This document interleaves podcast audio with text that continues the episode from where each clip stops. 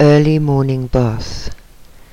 Sun gold dazzle through frosted glass Finds my face, and soaks summer warmth Into the strained muscles of my strengthening smile. Hot water wraps around me in a morning hug With promises of a sunny day, And I emerge with pain dripping from me in splatters.